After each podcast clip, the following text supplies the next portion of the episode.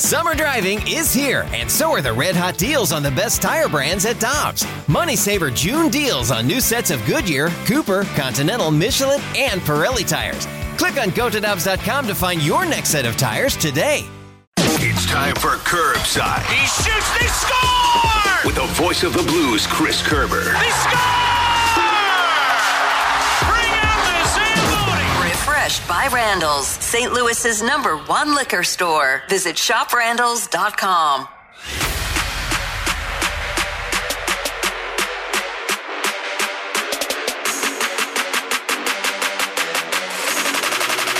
Count that, that big bang. Alongside Alex Ferrario and Tanner Hendrickson, I'm Brandon Kiley. It's BK and Ferrario here on 101 ESPN. Going out to the Brown and Crouppen Celebrity Line to catch up with the voice of the Blues, Chris Kerber, joining us here on BK and Ferrario. Blues were able to break the losing streak last night, 7 to 4 victory in Long Island. Curbs, we appreciate the time as always, man. How you doing today? I'm doing good. I'm, I'm watching all these signings in Major League Baseball, and I just kind of chuckle because I remember the time and how big of a deal it was when Kirby Puckett signed for a million dollars. Times have changed, That, my that, friend. that has Times to be changed. before I was even born, Curbs. That might have been before I was even a thought.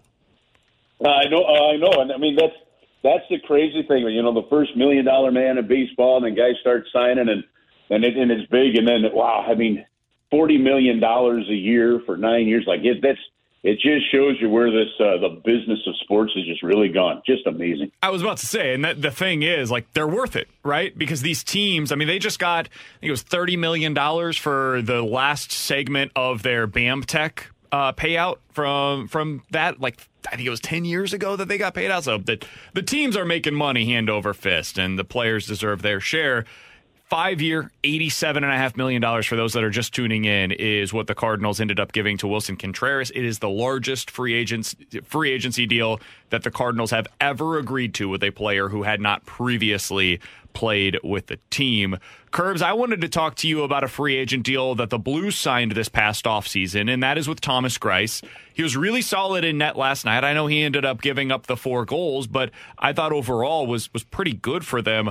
What did you see from Greiss last night? And given the struggles that we've seen, not entirely on him, but the struggles that Binnington's had in his last six games, do you think that the Blues go back to Thomas Greiss on Thursday against Winnipeg? No, I think you go right back to uh, to Jordan Binnington. He, he's your starting goaltender. Uh, th- th- this is not a situation like last year where you're wondering, hey, do you have an up and comer like a Ville Husso? To to me, you've got your starting goaltender, and you you clearly have your backup goaltender in in Thomas Greiss. And and I thought Tom, Thomas has been has been really good. I think there's two games that you know I think it was really kind of shaky, but you know the backup goaltender, man, that role is tough. Like like last night, you're playing the second game of a back to back. You're you're playing that third game when it's three and four, and uh, and man, oh man, has he faced a lot of shots when he's come into the game. But he knew the Islanders, obviously having played there for five years. He, he knew their shooters. He knew their player tendencies. It was a smart start for him, and and he delivered.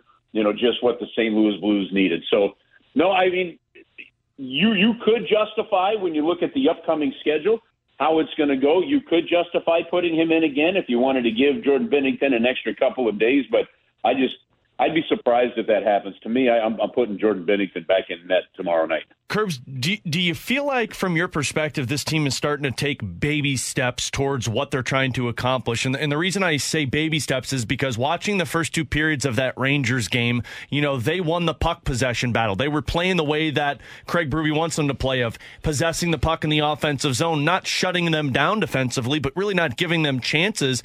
And then last night, they didn't win the puck possession battle, but they really didn't have those blatant turnovers, and they did have a lot of offensive zone time. Well, you know what? Uh, what, what I really liked about the way Craig Berube structured his lineup last night is with Pavel Buchnevich being out, he didn't really juggle a whole lot. We didn't see, you know, just a, you know, a whole bingo board of numbers going in and then just pulling, you know, some guys out. One, I like the fact that he put Levo back with Ryan O'Reilly.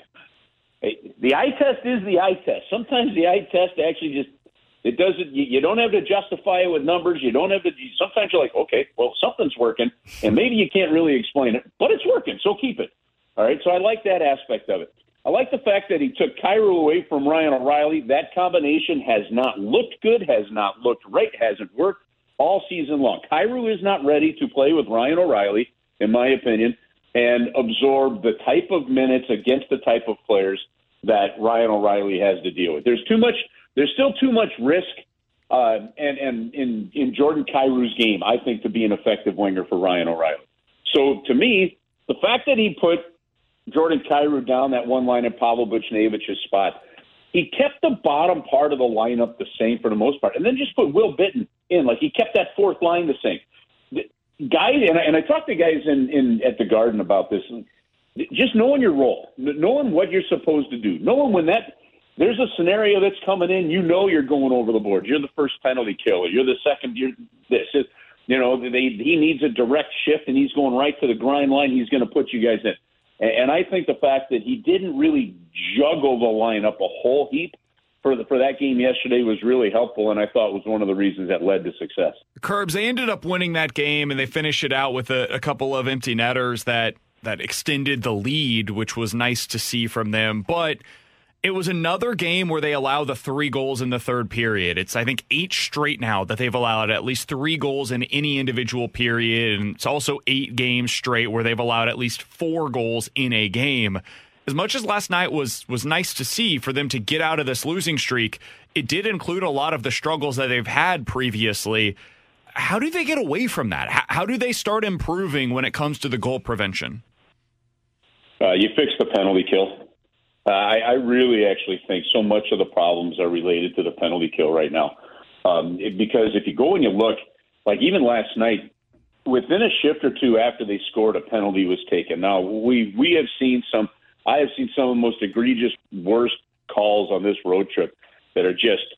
I mean, they're mind-boggling bad. I, I'll, I'll tell you this. I, I actually, this is crazy. If you're a referee or you're an umpire, no matter what the sport, okay, if you've officiated as a pro in a major league, let's say, and let's pick a number. Let's even if we want to make it a long number. Let's say it's ten years. But if you if you've been a ref for ten years and you haven't officiated in the playoffs, it's time to be fired. Like you're, if you're not good enough to be in the playoffs, you're really good enough to be in the league. So I, we we saw, I think we saw some some absolutely horrific calls. Having said that, you still got to kill them. And the Blues, the Blues have, have the, the fewest penalties taken all year in, in, the NHL, like by a decent margin. Oh yeah, yeah, and that's why that's why even even if it's a good call, bad call, whatever, you still got to kill it. One of the issues I think they've had on the penalty kill, so it's the timeliness of this, and then it's been forced. Like if I'm I'm dead convinced that if the New York Islanders don't get that power play goal last night, you're not sniffing a comeback in any way in that game. To me, what they really they need some practice time for the penalty kill. And they, the Blues have been playing such a clip of games that when you've got to work in rest, you've got like the, the focus time that they need. It's hard, and when that thing spirals like it has spiraled, sometimes it's really hard to get a hold of it. But somehow they have to find a way.